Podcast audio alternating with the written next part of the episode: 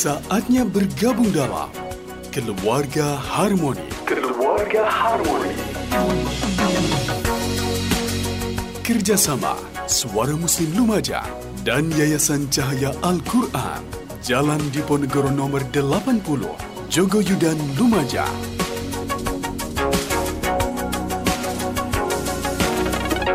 Keluarga Harmoni. Bismillahirrohmanirrohim Assalamualaikum warahmatullahi wabarakatuh. 89,9 Suara Muslim Lumajang. Mitra Muslim bagaimana kabar Anda di pagi hari yang cerah ini? Semoga selalu sehat walafiat ya.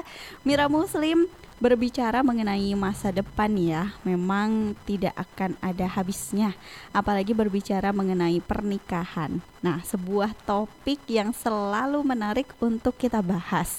Jadi membangun sebuah rumah tangga ini bukan hanya sekedar bermain peran ataupun terikat antara dua individu, karena sebuah pernikahan ini menyangkut suatu kesatuan yang luhur dalam berumah tangga. Iya, karena pernikahan ini bukan hanya sekedar menyatukan dua hati, dua individu, akan tetapi tujuan pernikahan ini harus dipahami oleh semua orang. Seru dong pembahasan kita pekan ini Mitra Muslim di Keluarga Harmoni. Kita tetap dong bersama narasumber Keluarga Harmoni yang selalu setia menyempatkan uh, waktunya untuk sharing di sini di segala aktivitasnya beliau. Ada Dr. Alia Hidayati spesialis THT bedah kepala dan leher sekaligus direktur Yayasan Cahaya Al-Qur'an dan juga ada Ustadz Suharyo AP uh, beliau ini master trainer The Power of Love is kalau udah ngomongin cinta ini udah ada pakarnya Mitra Muslim. Saya juga mengajak anda untuk bisa bergabung di 0811 3400 899 mungkin uh, buat anda Mitra Muslim yang sudah melihat story dari Suara Muslim Lumajang ya temanya keren banget gitu ya.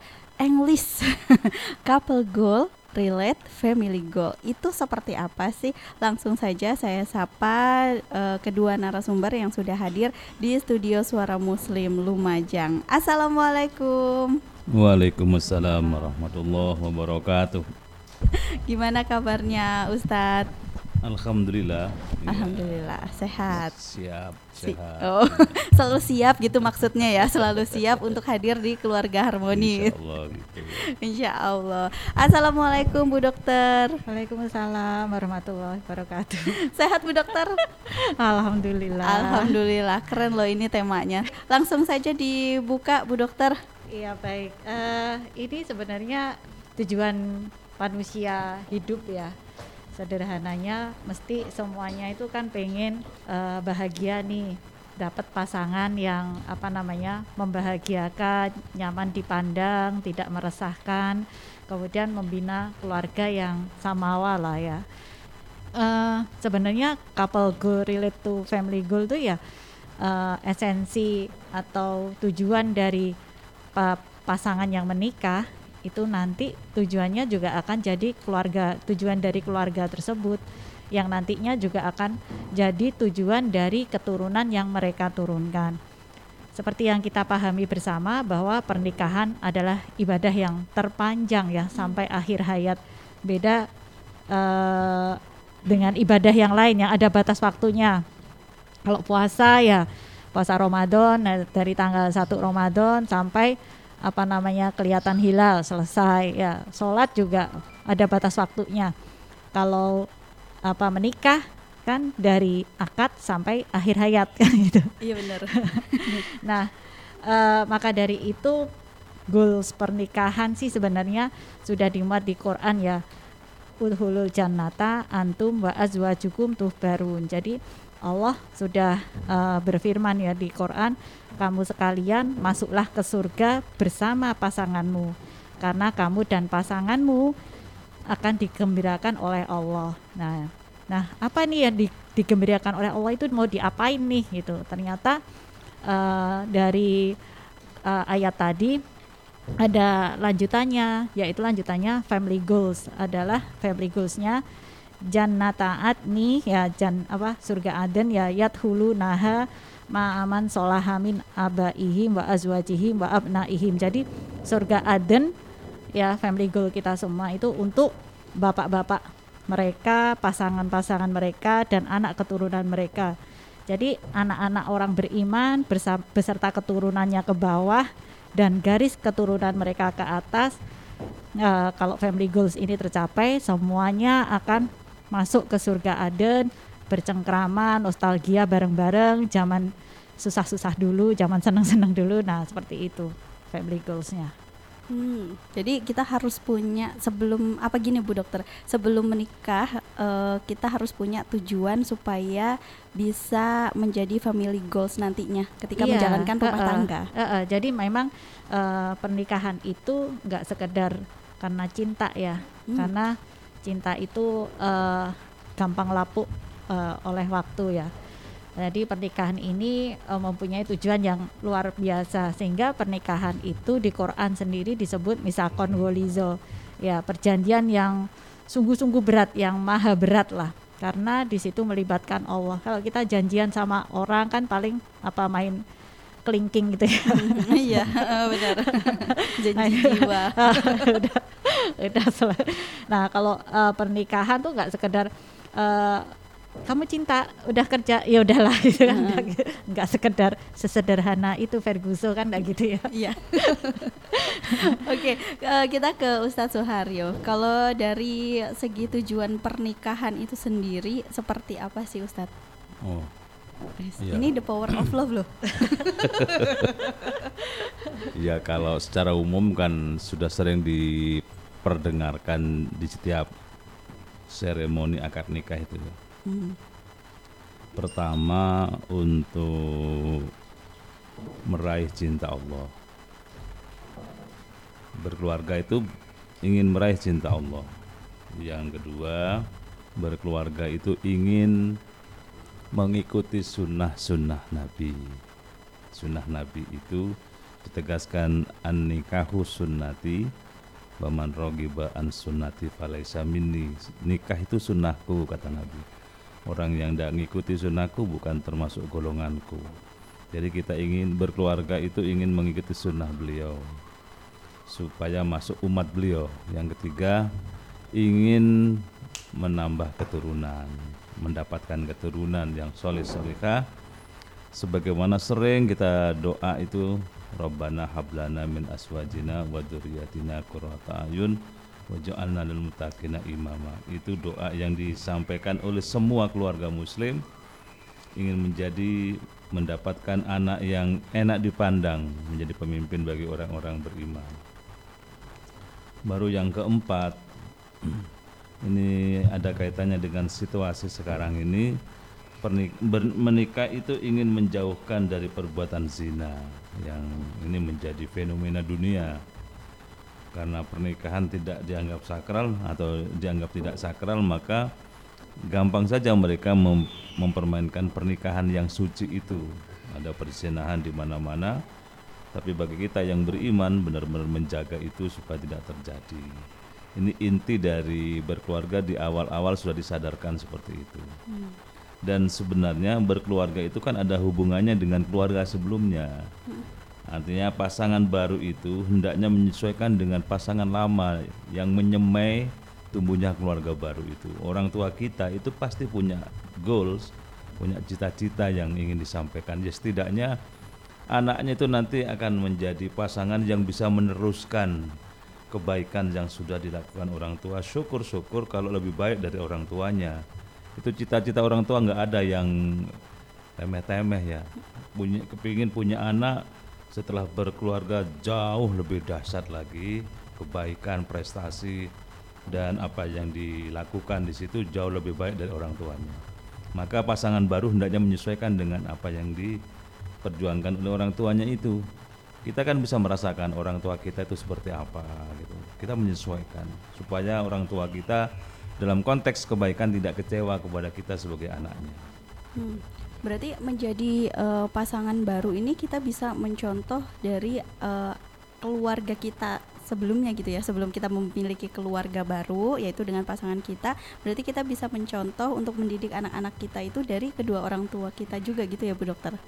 Uh, sebenarnya nggak usah mencontoh karena kita udah kebiasaan udah jadi habit ya. Hmm. otomatis sedikit banyak apa yang telah diajarkan oleh keluarga kita itu otomatis kita turunkan. Cuman ya yang seperti prinsip standar kita semua adalah tentu ambil yang baik ya tinggalkan yang buruknya. Tapi secara langsung nggak langsung disadari atau enggak gaya pengasuhan kita ini ya relate dengan orang tua kita. Hmm, hmm itulah e, kenapa kita itu harus punya tujuan ke depan ya untuk membentuk keluarga kita nantinya itu seperti apa. Seperti itu ya Bu Dokter iya ya? betul. Oke. Ini uh, mitra muslim boleh ikut gabungan di sini juga di 0811 3400 899 kita ke jeda dulu nanti kita akan lanjutkan di keluarga harmoni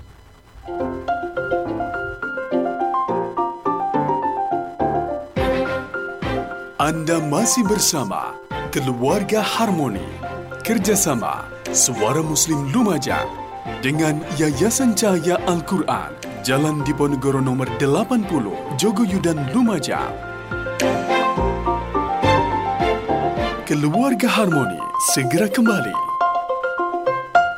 Baik mitra muslim kembali lagi di Keluarga Harmoni bersama saya Kiki Rizkyani Ada Dokter Alia dan juga Ustadz Suharyo Membahas couple goal, relate family goal. Uh, Ada nggak sih tahapan-tahapannya ini Bu Dokter uh, Untuk kita membentuk family goal? Ah, uh, tadi ya kan yang disebut di Quran nih pernikahan ini kan misakon golizo. Nah misakon golizo ini diksi ini di Quran itu disebut tiga kali. Satu uh, saat Allah bikin perjanjian dengan para rasul ulul azmi ini. Bukan rasul yang biasa-biasa lo ya udah rasul itu udah keren banget hebat banget. Ini yang rasul yang ulul azmi yang super super kerennya lah. Yang apa namanya ujiannya berat banget gitu loh Nah, saking beratnya tapi mereka nggak nggak menyerah gitu walaupun seberat apa pun ujian yang apa namanya diberikan Allah pada Rasul Ulul Azmi ini, rasul-rasul istimewa nih yang Nabi Nuh, Ibrahim, Nabi Musa, Isa dan Muhammad SAW ya. Nah, kemudian bisa kongolizo kedua, yang kedua itu disebut di Quran adalah perjanjian Allah dengan Bani Israel, Bani Israel yang baik loh ya, bukan yang yang apa musuhin Palestina itu bukan. Yang jadi pengikutnya Nabi Musa. Nah, uh, perjanjian ini sampai uh, antara apa Bani Israel pengikut Nabi Musa ini sampai-sampai Allah mengangkat gunung Tursina di atas kepala di atas kepala mereka nih yang, yang mengadakan perjanjian ini untuk bersumpah setia melakukan perintah Allah yang saat itu. Nah kalau kita sekarang kalau dikasih amanah kan paling di atas kepala kasih kitab suci gitu ya. Ini iya. Gunung Tursina malah nggak keren. nah eh, itu kan uh, perjanjian setelah mereka sesaat setelah lolos dari kejaran Fir'aun ya. Nah perjanjian ketiga ya adalah ya ini perjanjian Allah de dengan sepasang pengantin nih. Ini berarti perjanjian yang berat banget.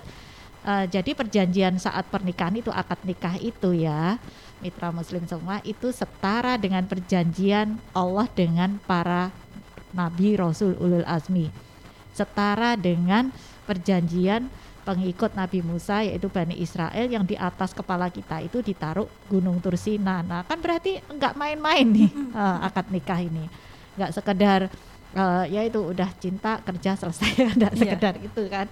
Nah maka uh, apa namanya dalam pernikahan ini tidak bisa lah dengan mudahnya dikhianatin, diselewengkan, disimpangkan dari tujuan uh, apa couple goal, family goal yang dalam perspektif Islam ini tadi. Nah, uh, karena perjanjian ini selain uh, misakon golizo tadi juga diikat dengan sunnah Rasul yang sudah dijelaskan oleh Ustadz Haryo tadi, yang apa itu namanya uh, tidaklah jadi pengikut sunnahku, oh, iya. hmm. ya kalau tidak, tidak menikah. Nikah. Nah, nah di situ kan sebenarnya uh, ini sering apa namanya teman-teman mungkin nggak tahu cerita dari yang tadi diterangkan oleh Ustadz Haryo karena biasanya dipotong memang hanya di situ. Uh, dalam satu riwayat itu kan ada sahabat bertanya, ya Rasulullah, saya uh, berjanji nih, saya pengen nomor satu akan sholat malam terus sepanjang masa, nggak bakal tidur. Ya, hmm. yang kedua, saya bakalan puasa terus sepanjang masa, nggak bakalan buka.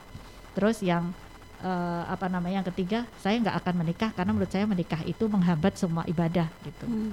Kemudian ditegur keras sama Rasulullah SAW. "Eh, kamu lihat saya, saya juga puasa, saya sholat, saya so- sholat lima waktu, saya sholat malam, tapi saya menikah. Saya sholat malam pun saya juga tidur. Saya puasa pun saya juga berbuka. Apakah kamu melihat ada manusia yang lebih baik daripada saya gitu? Nah, Nabi yang paling kerennya aja menikah ya puasa itu ada takarannya lah, nggak berlebihan seperti tadi. Nah, ini aja ya demi ibadah ya demi ibadah terus kemudian orang ini nggak akan menikah ini aja ditegur keras sama Nabi bagaimana kalau kemudian demi berselingkuh soal menikah ini kemudian disimpangkan gitu kan tentu akan lebih di apa namanya dilaknatkan gitu jadi intinya eh, pernikahan ini adalah sesuatu yang berat yang suci sakral nggak main-main karena ini adalah jadi pondasi peradaban manusia nantinya. Hmm, Oke. Eh, mungkin ada tambahan dari Ustadz Suharyo nih. Iya, apa yang disampaikan dokter sudah lengkap. Oh, Tambahan nah, saya itu. Tambahannya saya itu cukup cerdas sekali, seperti pekan lalu. Tapi kenapa ya Ustadz ya? eh, ada orang yang mungkin masih kayak meremehkan tentang pernikahan ya. Salah satunya mungkin dengan selingkuh, CLBK mungkin ketemu sama yang lama atau justru malahan ketemu sama yang baru seperti itu. Itu kan bisa dikatakan itu nggak bisa mencapai family goal. Iya. Ya dulu ketika seseorang itu belum punya calon, susahnya bukan main cari calon itu.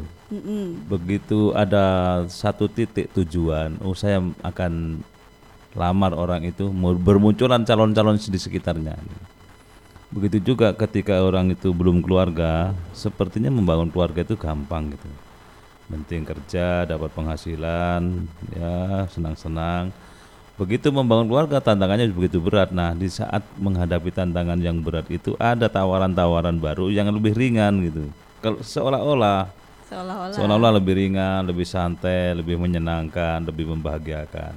Ya itu memang godaan, godaan. Apalagi ya ada kan kalimat-kalimat rumput tetangga. Lebih Nah, hijau. ya kita sama-sama sama-sama hafal. sama-sama Tapi kan bukan disuruh ngapalin yang itu ya, Iya, Ustadz kalau ya. Ngapalkan Pancasila aja kadang susah gitu.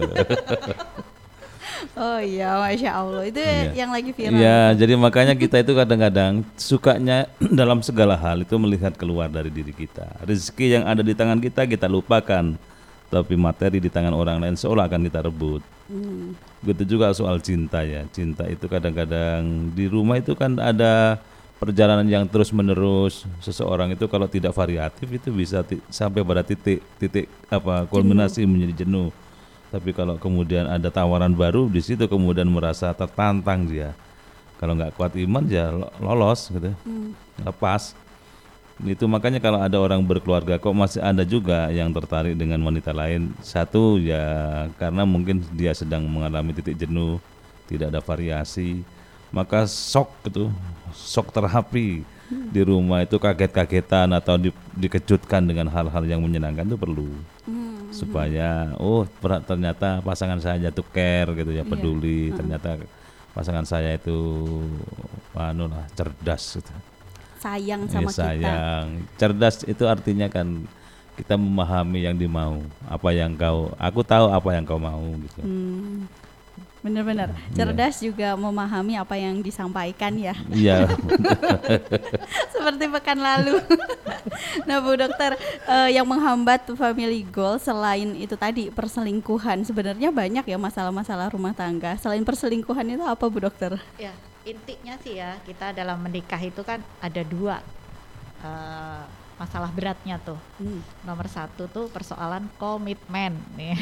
Iya, yang nomor dua eh, persoalan komunikasi dan ilmu tadi udah disampaikan sama Ustadz Dario. Saya nambah-nambah aja biar biar rame. Biar Jadi kalau orang nih seumpama eh, sampai rumah tangganya berantakan, nah itu karena alasannya masalah ekonomi. Eh, Mm. sebenarnya itu sebenarnya masalah yang tampak dari luar.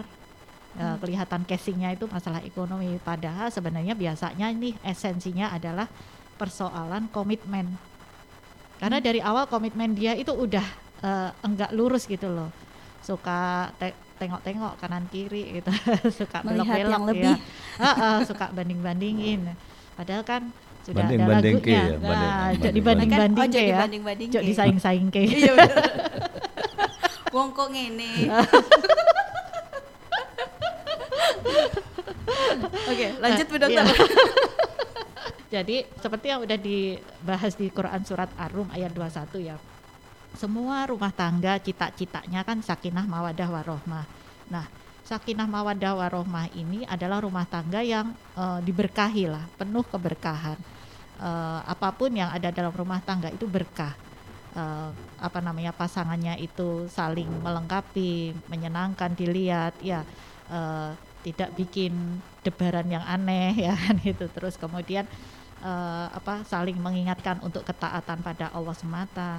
Dan yang paling penting sakinah mawadah warohmah ini adalah bentuk cinta seperti sang surya ya. Hmm. ini bukan promo PDM ya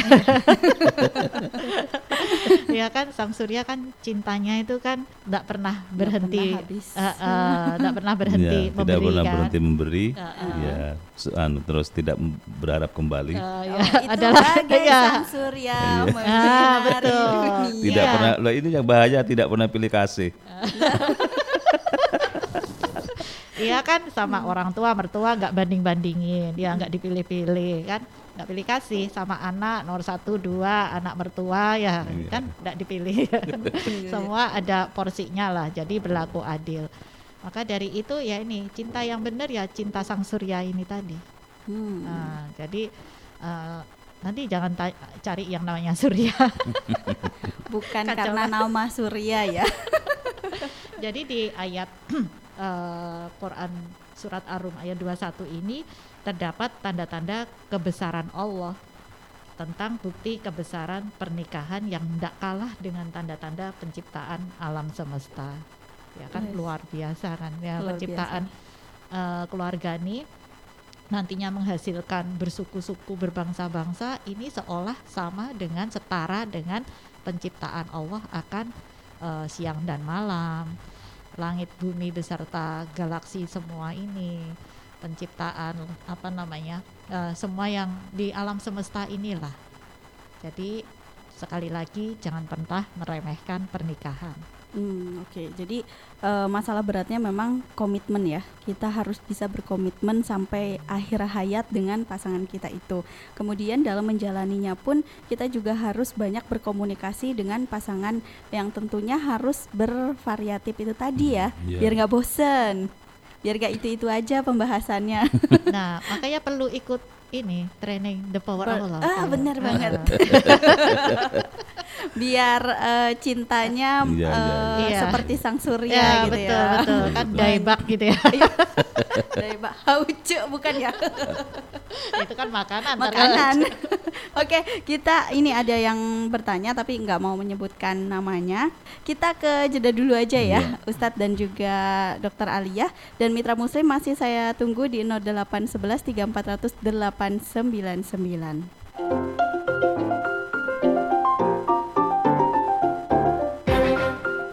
Anda masih bersama Keluarga Harmoni.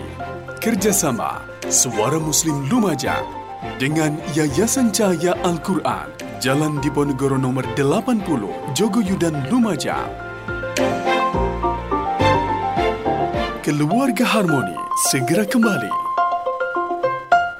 Pas banget Mitra Muslim eh, di sini narasumbernya ada Master Trainer The Power of Love gitu ya. Kemudian pembahasan kita juga seputar couple goal, relate, family goal seperti itu. Nah, di sini ada satu WA yang memang tidak disebutkan namanya juga, nomor baru juga Mitra Muslim. Eh, saya bacakan dulu. Sebelum menikah, saya ini berpikir suami harus punya kerjaan yang jelas jelas penghasilan terutama. Supaya setelah menikah kita tidak bingung soal ekonomi. Tapi setelah menikah baru satu tahun suami saya itu ternyata bangkrut. Dia tidak bekerja bahkan saya juga baru melahirkan anak pertama. Padahal kita dulu menunda pernikahan itu sampai lima tahun loh karena menunggu kesuksesan itu. Tapi setelah menikah malah keadaan ini berubah. Apa ada yang salah dari pemikiran kita bahwa menikah itu sebenarnya nggak harus memikirkan ekonomi. Nah, ini berarti langsung dijawab sama masternya ya, Bu Dokter ya. Iya. Silahkan. Jadi kalau kita bicara ideal ya, ideal itu ya mengacu kepada yang disampaikan oleh Rasul. Setiap pasangan itu kan harus melihat pertama nasabnya, keturunan, orang keturunan baik-baik langsung bungkus. Ya.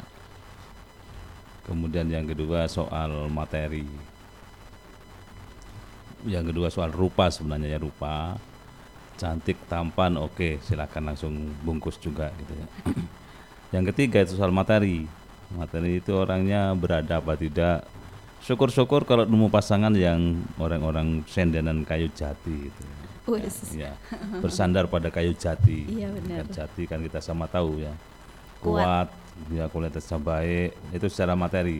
Hmm. Yang yang keempat itu ber- melihat dari sisi agamanya. Tapi sebaik-baik pilihan dari keempat itu menurut Nabi adalah agamanya. Hmm. Sebab materi itu bisa saja naik turun. Kalau sekarang dulu kaya bisa saja bangkrut. Dan bangkrut tidak abadi, bisa saja naik lagi gitu. Maka fluktuatif sifatnya. Rupa itu yang yang ada teman-teman guyon begini. Kalau orang cantik itu itu sebentar. Setelah agak tua cantiknya hilang. Tapi kalau orang jelek itu abadi. Kalau tambah tua jadinya Iya, ya tetap jelek juga gitu ya, abadi. jadinya. Oh, istiqomah Ah, ah, benar. ya. maka tinggal pilih yang abadi atau yang sementara itu. Oke oke oke. Lanjut Ustadz. Kalau agama kan abadi agama itu. Jadi kalau kita memilih pasangan sebenarnya tidak ada salah, tidak ada apa ya keliru. Pilih agama itu dulu. Kalau dari situ kemudian bisa karena agama mendorong kepada setiap pemeluknya kerja keras, mencari rezeki yang baik, membangun relasi. Singkat kata, pintu-pintu rezeki itu dibukakan melalui agama itu. Tinggal bagaimana kita se- sebagai orang yang membangun keluarga menyesuaikan diri dengan apa yang diajarkan oleh agama itu insya Allah rezeki itu akan mengalir kalau orang beragama dengan baik di Quran disebutkan akan diberikan rezeki yang tidak disangka-sangka dari mana asal muasalnya kalau orang rezeki orang bertakwa kepada Allah orang itu akan diberikan jalan keluar dari setiap problematika kehidupannya itu dengan jalan keluar yang terbaik. Singkat kata orang beragama itu akan mendapatkan sesuatu yang luar biasa. Istilah ibu dokter sesuatu yang keren gitu ya. Ya, dalam hidupnya akan menjadi orang yang keren. Tidak ada keluhan di belakang hari nah, kalau sekarang pertanyaannya apakah kondisi sekarang di saat ekonomi keluarga itu sedang terpuruk? Ada yang salah? Insya Allah tidaklah. Husnudon saja. Toh terpuruk itu kan tidak selamanya. Bertahan kuatkan dan kerja keras. Karena agama itu kadang-kadang itu menguji juga gitu. Menguji kepada setiap pemeluknya eh, apakah bertahan atau tidak itu bagian dari ujian maka saya sarankan kepada ibu yang namanya tidak disebutkan tadi tetap bertahan husnudon istiqomah kerja keras doa kepada Allah tawakal Hmm, Oke, mungkin ada tambahan dari Bu Dokter. Ya, luar biasa ya. Nanti Master kita. Jadi memang ya eh, apa yang tadi sudah disampaikan oleh eh, Master of Love-nya ya, Iya. Ustadz Haryo ini ya, eh, yang perlu kita sadari saat menikah itu sejak awal kita ini adalah orang yang tidak sempurna. Karena kita tidak sempurna, maka kalau jodoh sekufu itu mesti dapatnya ya bukan orang yang sempurna. Jadi kalau kita ini nunggu jodoh orang yang sempurna salah. Yang benar itu kita harus menunggu jodoh orang yang paling tepat, bukan yang sempurna. Hmm, Karena kesempurnaan hanya milik Allah. Iya benar. Nah, eh, dalam banyak riwayat kita ini kan disebutkan kalau para perempuan ini, para wanita ini diciptakan dari tulang rusuk yang bengkok ya. Nah, karena tulang rusuk yang bengkok, rusuk kiri. Nah, kalau ngelurusinya eh, terlalu keras, patah.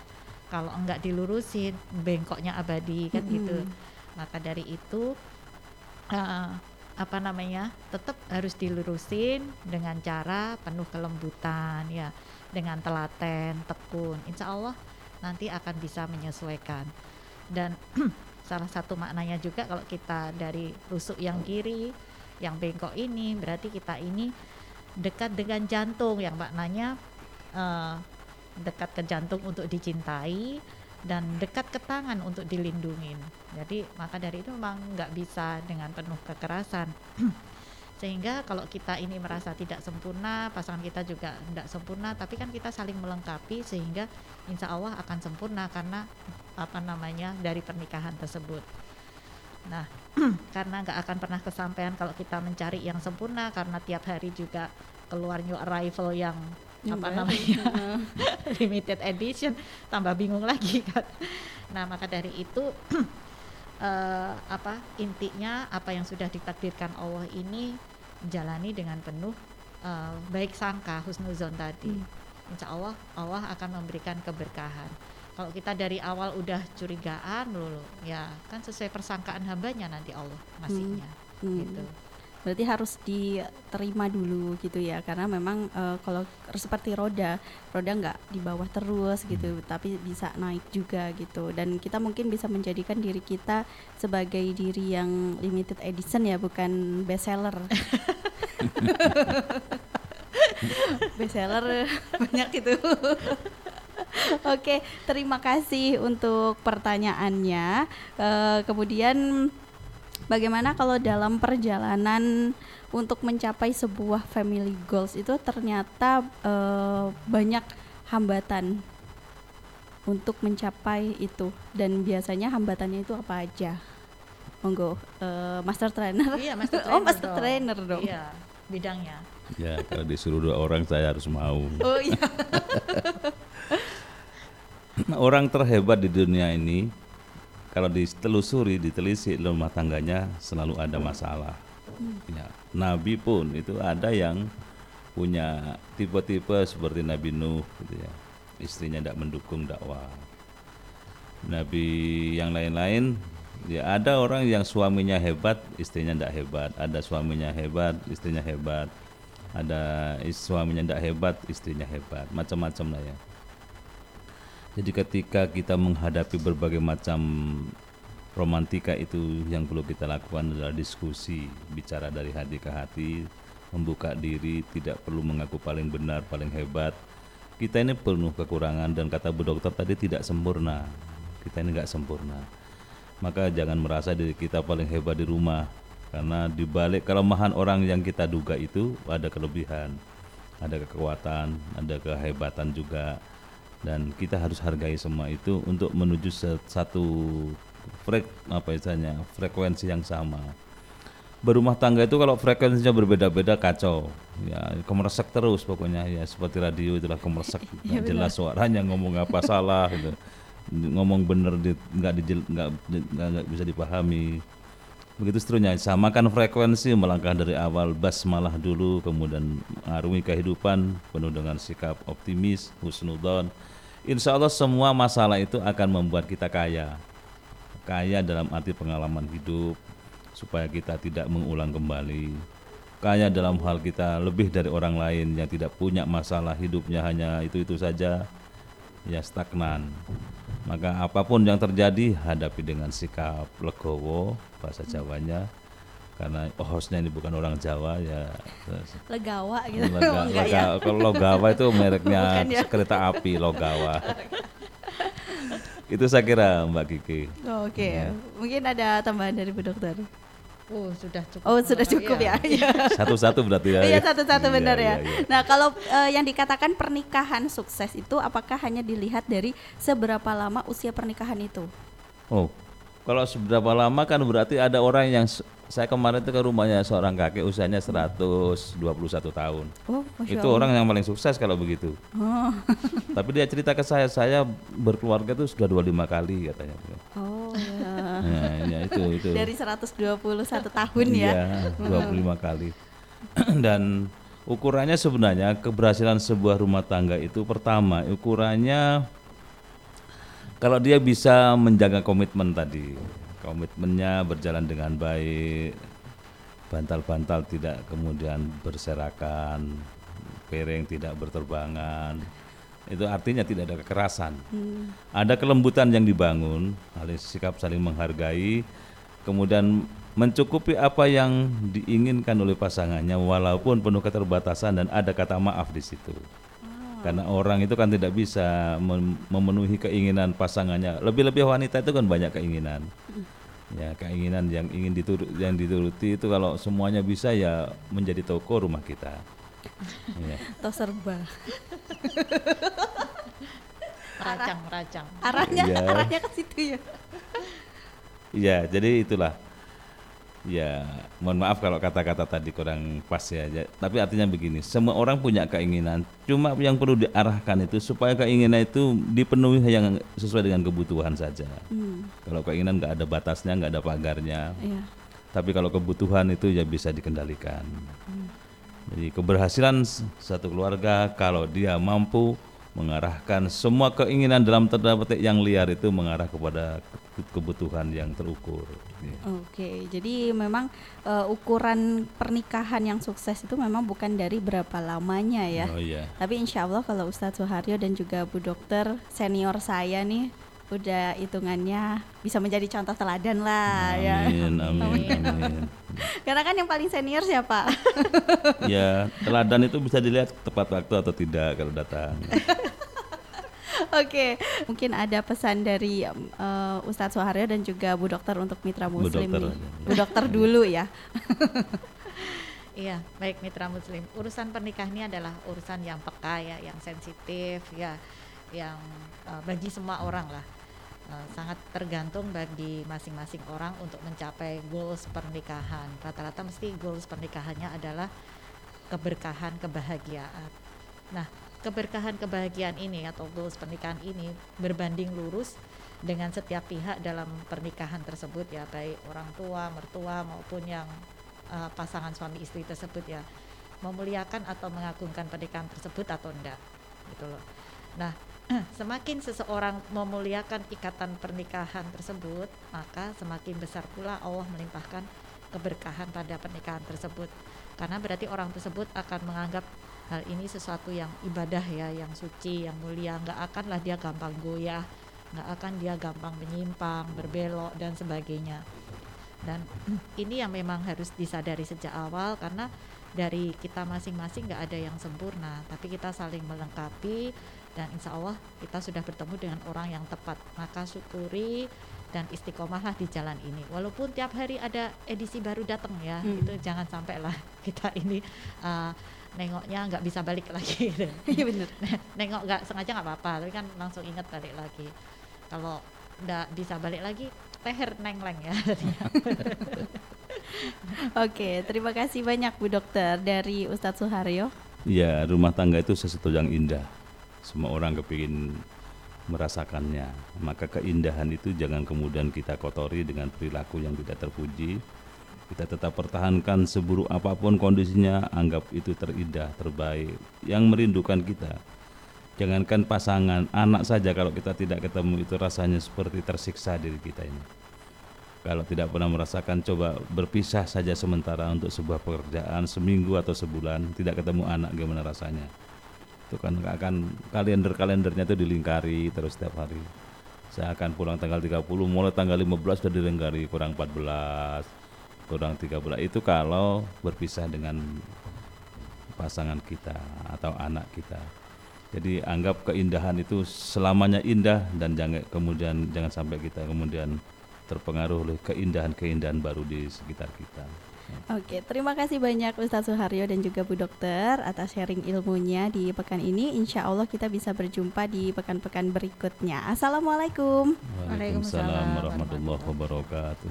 Baik mitra muslim, sebuah pernikahan memang dianjurkan dengan tujuan dan niat yang memberi manfaat. Akhirnya saya Kiki Rizkyani pamit undur diri. Terima kasih telah mendengarkan. Subhanakallahumma wa bihamdika nasyhadu alla ilaha illa anta nastaghfiruka wa natubu ilaik. Maha suci Engkau ya Allah dan dengan memujimu kami bersaksi tiada Tuhan yang berhak diibadahi selain Engkau. Kami memohon ampun dan bertobat kepadamu. Wassalamualaikum warahmatullahi wabarakatuh.